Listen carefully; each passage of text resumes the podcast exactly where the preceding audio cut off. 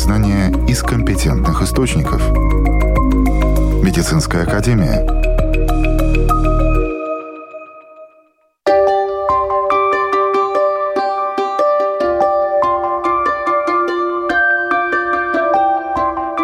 Здравствуйте, с вами Марина Талапина. Сегодня в выпуске. Лечение рака легких. Методы и прогнозы. Клиника детской психиатрии скоро переедет в новое здание. Что изменится для пациентов? Анорексия и булимия, компульсивное переедание, опыт пациента. Об этом, а также новости медицины в программе «Медицинская академия сегодня». Далее обо всем подробнее. Злокачественная опухоль в легких. Ежегодно в мире ставится более 1 миллиона таких диагнозов. В Латвии больше тысячи. Заболевания чаще встречаются у мужчин, чем у женщин. Причина часто в курении. Большое значение имеет также экологическая обстановка. В любом случае, если поставлен диагноз «рак», надо бросать все силы на лечение. Хоть это и распространенная патология и частая причина летального исхода, терапия есть, и она помогает, если своевременно взяться. Подробнее о методах лечения рассказывает главный специалист в области тракальной хирургии Рижской Восточной университетской клинической больницы, тракальный хирург Центра туберкулеза и легочных болезней Марис Апшвалкс. Если у человека обнаружен рак, первая, вторая стадия, там уже надо смотреть. Это в первую очередь хирургия. В первую очередь хирургия. Но во время хирургии опять мы смотрим там не только убираем эту часть легкого, которая поражена. Мы убираем и все лимфоузлы. Это все потом исследуется патологом. Да? И если там есть клетки, тогда продолжается еще и химиотерапия. Дальше, если третья стадия, там уже очень тщательно надо смотреть, можно прооперировать или нет. Может быть, перед этим надо химиотерапию. Или сейчас уже очень популярна иммунотерапия. Это специальный вид, это дорогое лечение, но уже некоторые виды этой иммунотерапии оплачиваются государством. Если это четвертая стадия, тогда по большому это химия, иммунотерапия. Еще, конечно, есть и лучевая терапия. Это тоже можно использовать. То, что касается всех этих видов э, лечения, как правило, они все равно идут в комплексе. Да. Идет какой-то один да. вид, они да. сочетаются так или иначе. Да, и сейчас очень хорошо поставлено то, что ну вот после исследования этого первичного рака собирается консилиум, консилиуме специалисты, и хирурги, и химиотерапевты, и лучевой специалист. И тогда все вместе обсуждают, ну, какой вид лечения лучше нужен этому человеку. Таргетная терапия, она доступна уже тоже? Да, да, она доступна. Я думаю, что ну, не сто процентов то, что за границей, да. Но это тоже не чудо, конечно, да но лучше как ничего. Конечно, сейчас наши уже люди достаточно хорошо знают, что это такое лучевая терапия, это радиология, да. то, что такое химиотерапия, да. это специальные лекарства, что такое хирургическое вмешательство. Ну, это, тоже я думаю, тоже понятно, все знают, да. да. Вскрыли грудную клетку. Или, как мы говорим сейчас, малоинвазивным способом, то есть э, дырочка грудной клетки маленькая, 5-6 сантиметров, и тогда аппаратами внутри там все делается. Так же, как при открытой хирургии. Может быть, пару слов об иммунотерапии и таргетной терапии, чтобы было более понятно людям, которые не знают. Это уже наши химиотерапевты, которые работают в онкоцентре. Ну, они очень хорошо разбираются в этих вещах.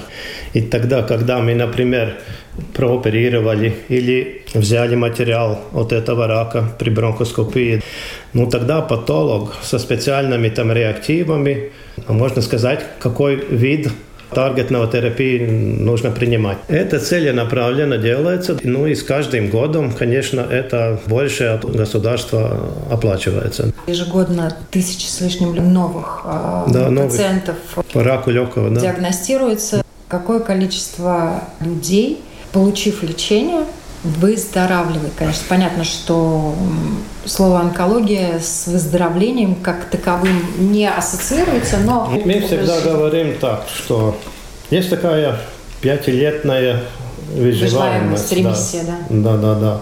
И это очень зависит от стадии рака. Но если там первая стадия, это могут быть даже и 80%, 90%, да, но если там уже третья, четвертая стадия, тогда эти проценты очень низкие, это и 20% только может быть. Но мы всегда прооперировали больного, и тогда он к нам приходит через полгода, через полгода, потом через год, через год, через год. И многие живут там и 10, и 12, и 16 лет после операции. По-всякому есть. Есть и хорошие, так сказать, результаты, есть и не так хорошие, да. Но Конечно, надо работать, надо, надо все это делать, потому что польза от этого есть, да. Но нельзя сказать так, что, ну нет, нет, у меня все равно, рак сейчас, нет, ничего, я не буду делать, да. Это не так. Конечно, надежда большая. Как долго может длиться лечение? Это опять зависит от того, как этот рак распространился. Если мы прооперировали, ну, например, ну сколько, ну три недели уходит, ну месяц, скажем так, после операции, тогда больной уже возвращается в совершенно обычную жизнь, и, и все прошло. Это при том, если нету там метастазов где-то. Если метастазы, тогда продолжается химиотерапия. Это тогда лечение может длиться там до полгода. Потом опять идут проверки. Если там опять что-то не так, опять там что-то мы думаем, что мы можем делать. Или опять хирургию, или еще добавить какую-то иммунотерапию. Да? Так что ну, это, в принципе, процесс. И, и как вы сказали, что ну, больному раком но нельзя сказать, что он вылечился совершенно. Ну, всегда тебе все-таки надо думать. Поэтому надо все время провериться после операции, после химиотерапии, после лечения. Что делается за счет государства и что на сегодняшний день Латвия, к сожалению, не может делать? Какие методы лечения уже есть в мире, и эффективность свою доказали, но Латвия пока еще не может оплачивать? Ну, если говорить о хирургии, там, я думаю, мы делаем все то, что делается за границей. Дальше там могут возникать вопросы об этой химиотерапии, о таргетной терапии. То, что сейчас уже оплачивается там государством, у нас еще нет. Но я думаю, что это в ближайшем будущем тоже будет. Потому что за последние 3-4 года ну, очень многое произошло. И какое-то понятие пришло, что все-таки ну, людей надо лечить не старыми методами, которые эффективность маленькая, да, но все-таки жизнь идет вперед, наука идет вперед и что-то открывается. Но, к сожалению, сожалению, это все дорогое. Все хорошее дорогое. Но если говорить о хирургии, я думаю, мы делаем, в принципе, то, что все делают э, в мире. Сейчас, я думаю, у нас практически все есть на этот момент, чтобы хорошо работать и чтобы не делать там операции излишние. Конечно, вы как врач э, наверняка видите разные случаи. Да. Как говорят, э, нет одинаковых людей, нет одинакового рака, даже если у них тип одинаковый. Да? Бывает такое, что руки опускаются, и наоборот, когда ты видишь совершенно такое какое-то чудо. О, бывает по-всякому. Это линия, в принципе, волнообразная. И есть такие случаи, когда ты, в принципе, плывешь в небесах, да, и ты думаешь, что ты сможешь все сделать вообще на Земле. И тогда идет какой-то срыв, и появляется одна проблема, другая проблема. Один очень тяжелый больной умирает, другой, и ты опять на земле. И опять ты понимаешь, да, что в принципе, что в принципе ты все-таки простой хирург, и ты не гений, ты не бог, да. Это так, да. Правильная реабилитация после лечения рака легких – это тоже залог успеха.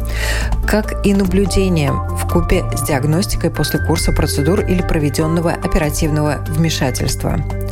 Нельзя на год пропадать из поля зрения врачей, потому что гарантировать, что рецидива болезни не будет, на сегодня никто не может. Легкое – это, безусловно, один из самых важных органов и в системе кровообращения, и в системе дыхания. Пациенты требуют длительной реабилитации, она заключается в целом комплексе упражнений в изменении образа жизни и образа мысли.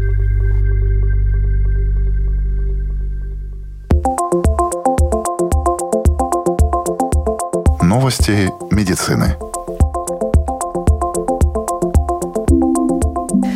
Международная группа исследователей проследили начало пандемии до рынка в Ухане и связывают COVID-19 с продажами диких животных.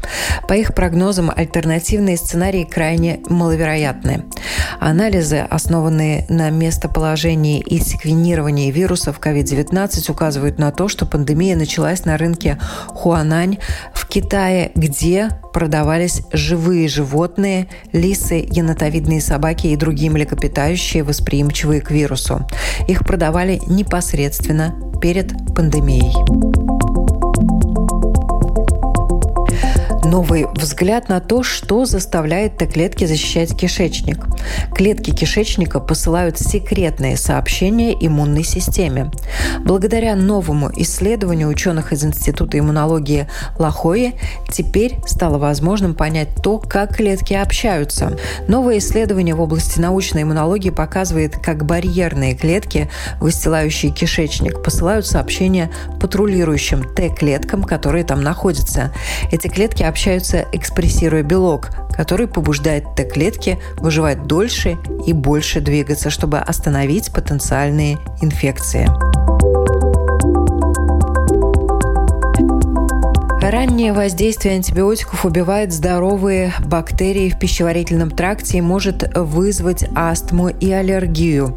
В ходе исследования ученые из Рутгерского, Нью-Йоркского и Цюрихского университетов отметили, что антибиотики – одни из наиболее часто используемых у детей лекарств могут влиять на иммунитет хозяина. Исследователи предоставили убедительные доказательства того, что употребление антибиотиков в раннем детстве влияет на последующее развитие астмы и аллергии. Новая клипса для смартфона может обнаруживать вирус Зика.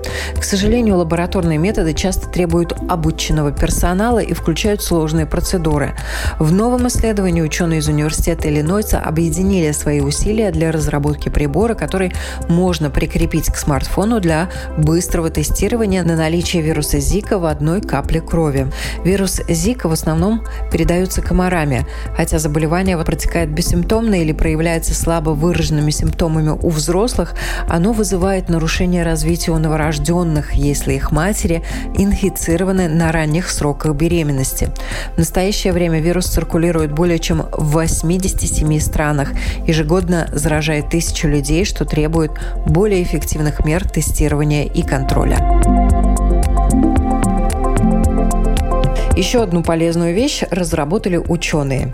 Наклейка позволит получать четкое изображение сердца, легких и других внутренних органов. В Массачусетском институте технологий исследователи изобрели прибор, который создает ультразвуковые изображения тела. Устройство размером с марку приклеивается как пластырь кожи и может обеспечивать непрерывную ультразвуковую визуализацию внутренних органов в течение 48 часов. Ультразвуковая визуализация – это безопасное и неинвазивное наблюдение за работой организма, представляющее клиницистам живые изображения внутренних органов пациента. Чтобы получить эти изображения, обученные специалисты управляют ультразвуковыми зондами, направляя звуковые волны в тело. Эти волны отражаются обратно, создавая изображение сердца, легких и других внутренних органов пациента с высоким разрешением. В настоящее время для УЗИ УЗИ требуется громоздкое и специализированное оборудование, доступное только в больницах и кабинетах врачей. Но новая разработка инженеров может сделать эту технологию такой же доступной, как покупка пластыря в магазине. Уже совсем скоро клиника детской психиатрии построит свое новое здание. Недавно был отмечен праздник Стропил, который символизирует завершение несущей конструкции крыши и окончание всех тяжелых работ. Новое здание – это новый этап развития для самой клиники, новые возможности и новые перспективы. Об этом рассказывает глава клиники детской психиатрии детской клинической университетской больницы психиатр Никита Безбородов. Как таковая клиника детской психиатрии, э, детской клинической больницы, она существует уже давно, и она функционирует и в последние годы как объем, так и, в принципе, сфера нашей работы, она сильно увеличилась, разрослась. Но до этого мы жили все еще в детской больнице в Гайлизерсе, которая была построена в 80-х годах, как муниципальная детская больница, и в дальнейшем этапе присоединена к, к детской клинической больнице.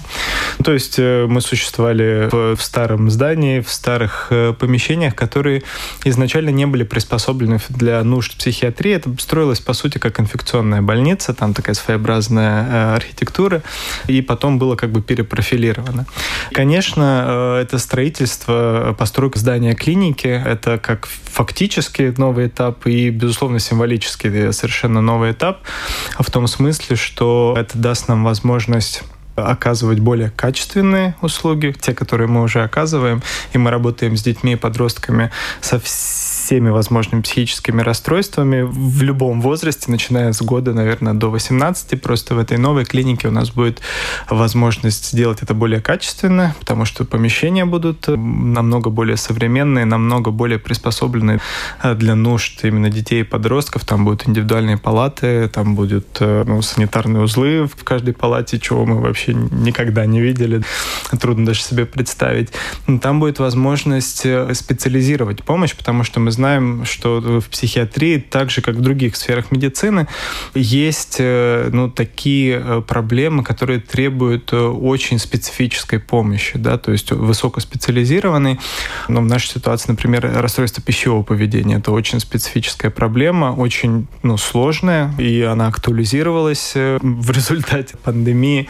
Как ни странно, этого мы тоже не ожидали, но это наблюдение, которое не только в Латвии, это во всех европейских странах выросло число подростков подростков с расстройством пищевого поведения, и они требуют очень специфической помощи. И чтобы эту помощь оказать, нужны как условия, э, так и э, специализация. И, например, в этой новой клинике у нас предусмотрено, если сейчас у нас два отделения для маленьких детей условно и для подростков, хотя последние годы они все заполнены подростками, маленьких детей мы почти не видим в стационарном отделении.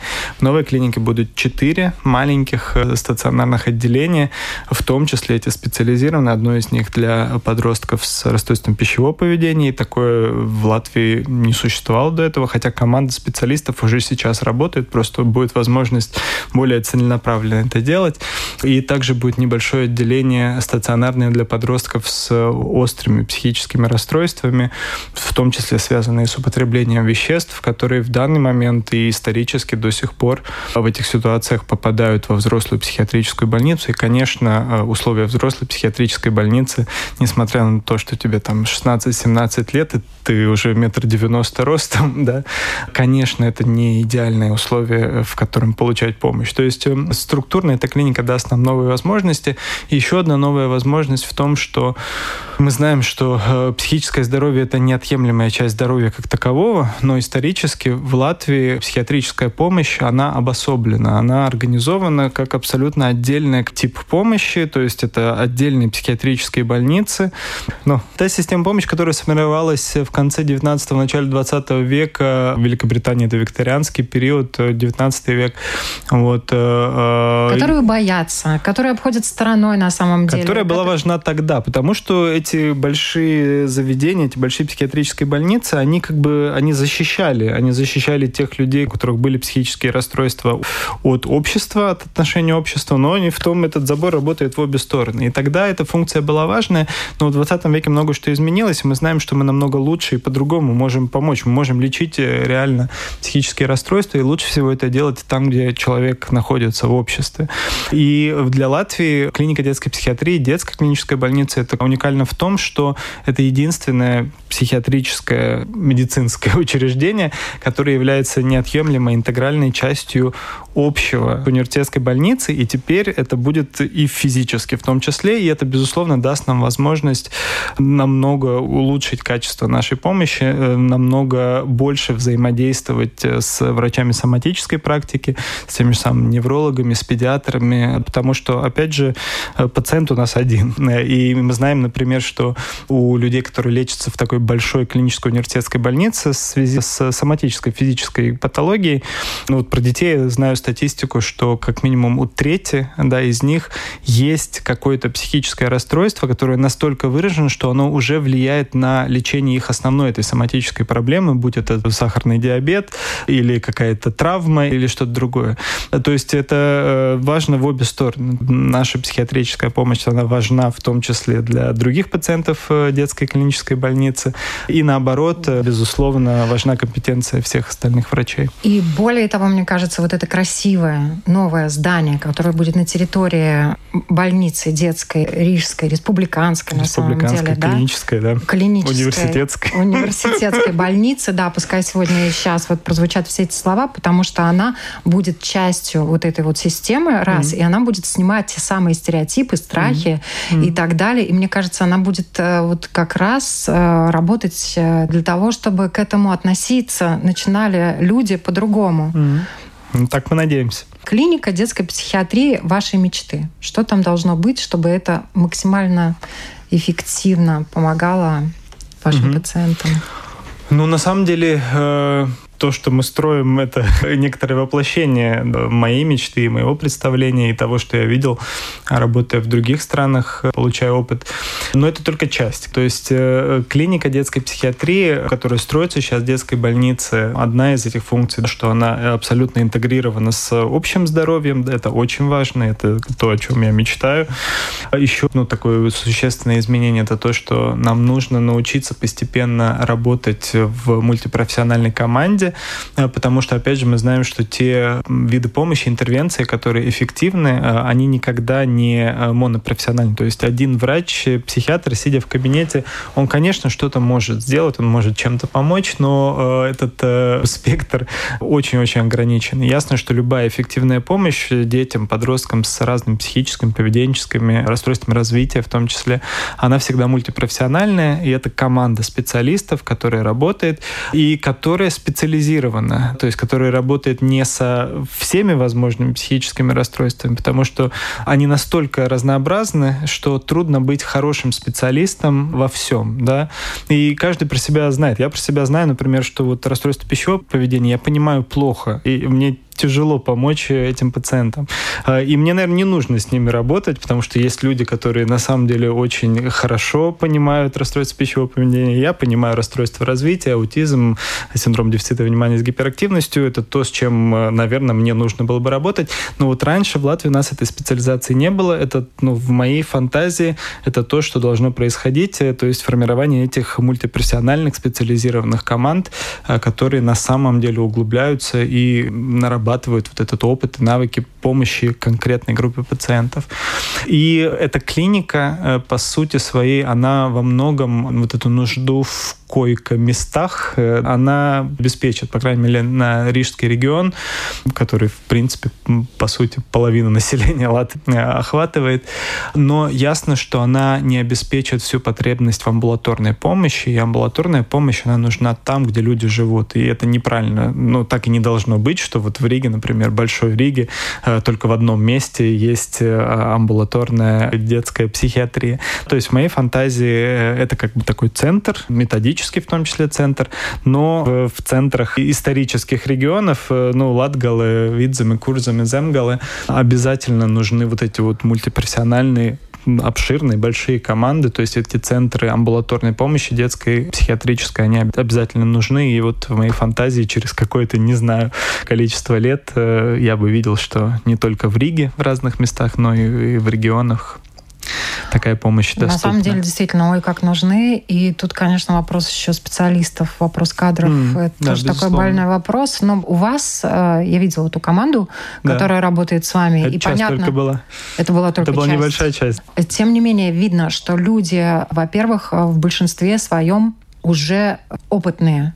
Вот мне почему-то показалось, э, что многие из них в данный момент работают больше за идею преданы своему делу, наверное, так правильно сказать. Ну, наверняка, потому что ну, должна быть какая-то довольно четкая мотивация, почему вообще идти работать в психиатрию как таковую и в детскую психиатрию особенно. Ну, потому что нельзя сказать, что это как бы самая модная медицинская специальность. Эти стигма, которая окружает э, вообще психическое здоровье, она, конечно, она распространяется и на специалистов в том числе. И я думаю, что те люди, которые работают в детском психическом здоровье, они на самом деле, ну, у них была существенная внутренняя мотивация, э, почему они выбрали заниматься этим, а не чем-то другим в своей жизни. Это тоже дорого стоит. Вы упомянули о том, что вы были в разных странах и видели, как э, психиатрическая помощь угу. детям оказывается там. Вот Можно примеры? Ну, конечно, хороший пример. Мы не будем сейчас окунаться в историю, как это было раньше, как связывали детей э, и так далее, для того, чтобы им помочь. Вот как на сегодняшний день в передовых странах, в передовых клиниках, в передовых центрах помогают детям? Безусловно, должна существовать вот эта вот пирамида, выстроенная психиатрической помощи, основа которой вообще-то самопомощь. да?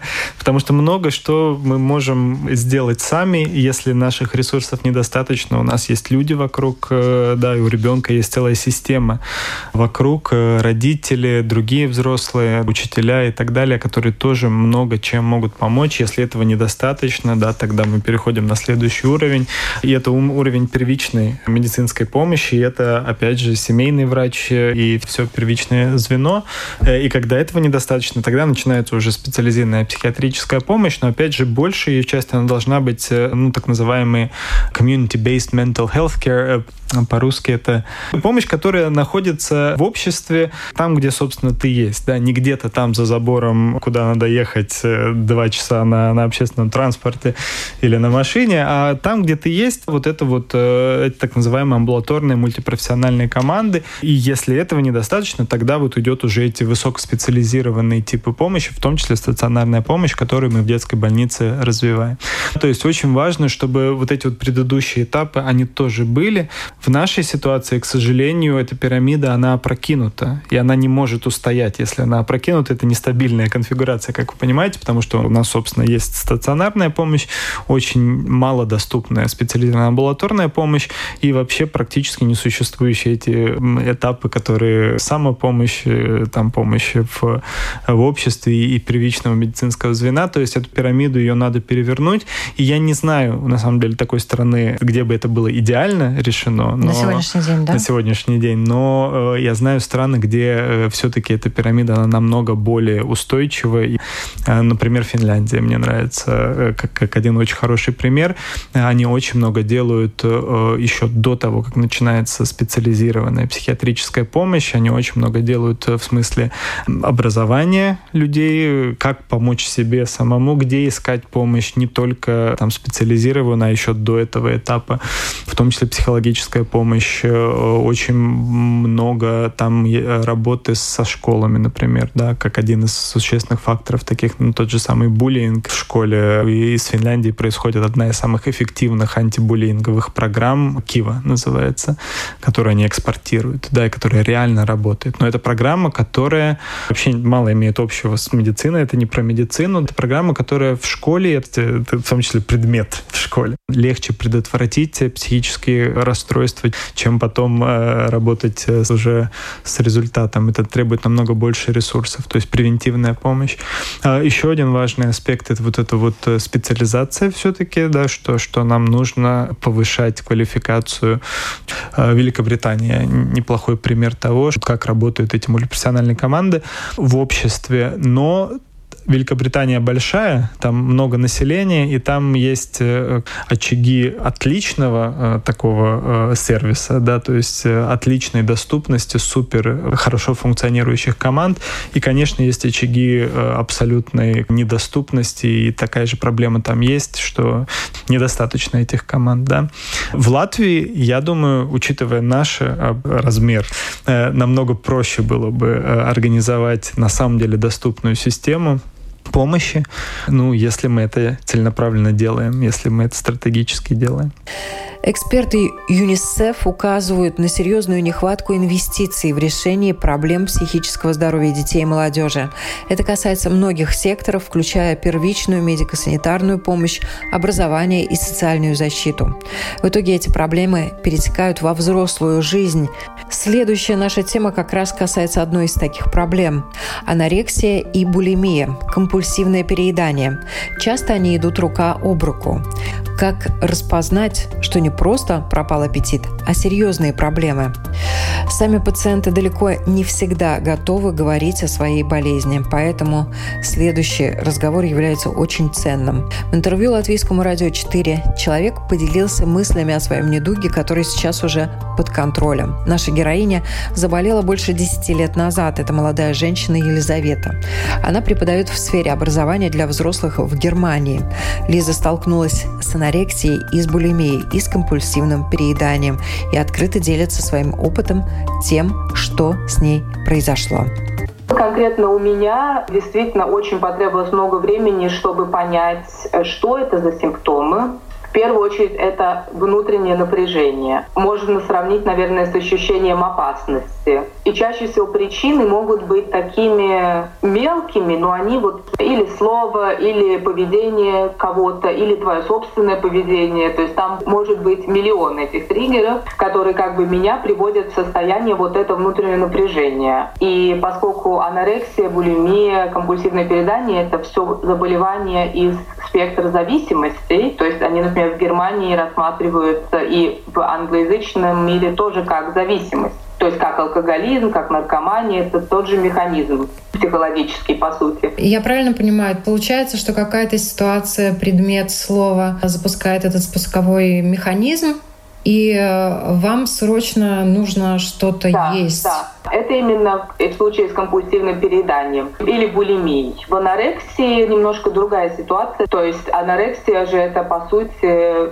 очень сильное ограничение калорий, вообще продуктов питания. То есть такой классический анорексик, он там будет есть. Ну, вот я в свое время могла съесть там в день яблоко зеленое обязательно. То есть это не может быть никакое другое яблоко. И, например, творог пачку. То есть человек как бы редуцирует или сводит все время то количество продуктов или те продукты, которые он до этого ел, не задумываясь. Этот список становится все меньше, меньше, меньше, меньше, меньше. И ты в конце концов приходишь к такому к какому-то минимуму. А булимия — это, наоборот, бесконтрольное потребление как и компульсивное передание тоже. То есть в случае анорексии мы имеем очень сильный контроль, который как бы вот это чувство дает, что вот я спокоен, ситуация под контролем, вот если я себя могу держать в руках, значит, я и с другими справлюсь там ситуациями, да, то есть это такая, такая иллюзия того, что ты хозяин своей жизни. А при булимии и компульсивном передании эта пища дает ощущение, как сказать, ну, спокойствия, что то есть вот то, то спокойствие, которое ты ищешь, и расслабление — оно к себе как вот к наркоману, к алкоголю, вот выпил и все, сразу отпустило. А масштаб проблемы, с которым вот вы столкнулись, когда уже начали лечиться? Очень был серьезный. Честно сказать, анорексическая фаза, она у меня длилась, ну, сравнительно недолго, конечно, лучше бы не было, но она длилась примерно год. При этом я могу сказать, что я не так сильно, как это не парадоксально звучит, страдала, как во время булимии. Потом как бы этот рычаг переключился, и булимия по сути, ну, чисто физиологически, конечно, можно объяснить тем, что когда человек уже, по сути, ну, на грани смерти находится, потому что у него там уже отказывают органы, ну, механизм биологический, желание жить, да, его никто не отменял. То есть, как бы тогда этот рычаг у меня переключился в булимию. Но во время булимии я очень сильно страдала, намного сильнее. В день три приступа у меня могло быть, и целый день, по сути, посвящен вот единственно мыслям о еде, потреблению еды, потом освобождению от этой еды, потом ты ходишь как тигр в клетке по квартире, потом опять идешь в магазин, опять покупаешь, и снова этот цикл. И получается, что вся жизнь человеческая сводится как такой, как воронка, просто в одну точку. То, как нормальный здоровый человек живет и какие он испытывает эмоции, он работает, имеет друзей, встречается или имеет там партнера, или возлюбленного, или возлюбленную, и читает книги. Все, что как бы нормальный человек является вот в сфере его нормальной жизни, у меня практически полностью не существовало. То есть все мое мышление, существование, эмоции, все сузилось как бы в эту одну точку. И я от этого очень страдала. И в какой-то момент приняла решение пойти в клинику. То есть был такой поворотный момент для меня, когда я поняла, что одна я не справлюсь с этим. Выход вот из этого заболевания, а насколько он может быть длительным? Выход очень длительный. Ну, если мы так возьмем стандартное развитие, обычно это заболевание проявляется в подростковом возрасте. То есть именно тогда, когда происходит вот этот пересмотр себя, своей идентичности, там, своего тела, всякие гормоны начинают плавать в крови, тело меняется и так далее. То есть это как бы взаимосвязанный процесс. Подросток, он же не только телесно меняется, он и духовно или эмоционально тоже меняется. Часто как бывает, что вот человек в подростковом возрасте. Я в этом плане скорее исключение, не единственное, но у меня это проявилось в возрасте 21 года, то есть я была уже, в общем, молодой женщиной, по сути, уже не подростком. Лечение длилось больше 10 лет. Лиза также поделилась, как с этим заболеванием работают специалисты в Германии. Чтобы попасть в клинику, нужно, конечно, определенный ряд критериев выполнить. То есть это вот страдание, оно должно быть достаточно невыносимым. Или достаточно низкий вес в случае анорексии, или должен быть достаточно э, серьезный вред здоровью при булимии, то есть там от одного до двух приступов или больше в день. В общем, критерием главным является уровень того страдания, кто человек испытывает от этой болезни. Это была интенсивная программа три недели, есть еще программа 6 недель, 12. Терапия, конечно, есть как возможность. И еще есть так называемые дневные клиники. То есть ты утром приходишь в клинику, там тот же спектр услуг, что и в стационаре, но ты возвращаешься вечером домой. Потом есть возможность всяческих групп э, самопомощи, есть формальные группы, то есть где сидит какой-нибудь там социальный работник или психолог, есть неформальный типа анонимных обжор, по всех районах Берлина каждый день проходят встречи. Хочешь, иди. Это бесплатно. Они в основном живут э, пожертвованиями. Ходила в группу взаимопомощи, но в эту же группу одна моя подруга близкая ходит. Одной из нас надо было уйти. То есть как бы эти группы, они живут за счет анонимности и за счет того, что люди действительно там могут на 100% открыться. То есть то, что ты можешь та же подруге хорошей или там мужу не рассказываешь, или маме, папе, я не знаю, в этих группах есть возможность об этом говорить. И как бы мы заметили, что это нашим отношениям не идет на пользу, как бы поэтому я из этой группы ушла. Но они действительно помогают. Ну, вы знаете, это очень зависит от типа человека. То есть какой-то человек, вот я, например, да, очень э, выигрывает от психотерапии.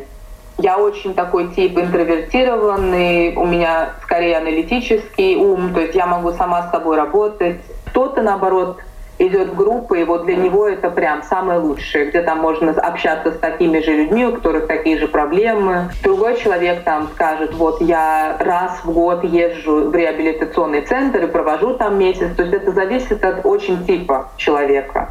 Самое неправильное и примитивно это сводить такие сложные заболевания, которые действительно психические и эмоциональную основу под собой имеют, сводить к журналам и к влиянию медиа. Вот это тот стереотип, который очень живуч. Мне кажется, что широкой публике просто понятнее. Знаете, мама, бабушкам, там, родителям проще найти козла отпущения и сказать, что да, это вот там журналы повлияли или какая-нибудь передача, там топ-модель и все такое. Но это, мягко говоря, даже не верхушка айсберга, а может какой-нибудь один маленький камушек на поверхности этого айсберга. По сути, расстройство питания — это автоагрессия. То есть человек направляет агрессию против себя. И основой этой автоагрессии является в первую очередь то, что человек изначально не получил опыт того, что он ценный, любимый, хороший такой, какой он есть, что его жизнь имеет значение. Я говорю о вот таких совсем детских переживаниях, которые дети как бы еще ну, не рефлексируют. Я не хочу сказать, что там злые родители. Э, родители обычно своему ребенку зла э, не желают. И они, конечно, это делают не нарочно, но иногда бывают такие условия и плюс темперамент человека, что они как бы совмещаются, и получается, что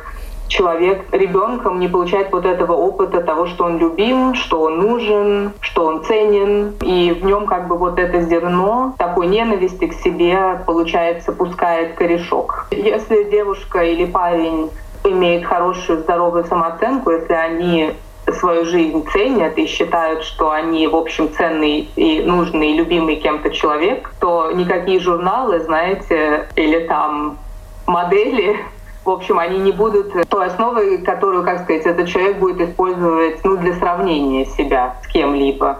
Всегда важно искать помощь. Сегодня в Латвии есть команды специалистов, которые работают с проблемами такого рода. Если вы не успели послушать нашу программу сначала, это можно сделать в подкастах на таких платформах, как Spotify, Google, Apple Podcast и также на нашем сайте lr4.lv. Всем хорошего дня, будьте здоровы. С вами была Марина Талапина.